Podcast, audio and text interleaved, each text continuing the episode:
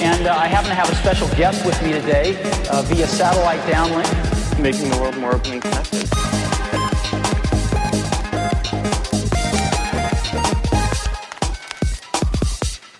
Welcome to the Today in Tech History podcast, where you learn about a few tech related events that occurred today, March 22nd, from history. On this day in 1895, the Lumiere brothers showed their first film to an audience.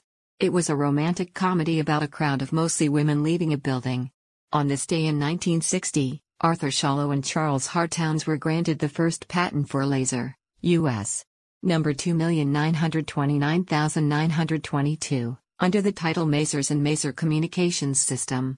On this day in 1981, RCA's first SelectaVision video disc the SFT100W went on sale. The machine used capacitance electronic discs to fit a couple hours of video programming on a 12 inch vinyl disc that sold for around $15. On this day in 1993, the Intel Corporation shipped the first Pentium chips featuring 60 and 66 MHz CPUs. On this day in 2016, Sony began taking orders for its PlayStation VR headset. The first pre orders were for a $499 bundle, including the headset as well as Move controllers and a camera. That's a look at tech history for March 22nd.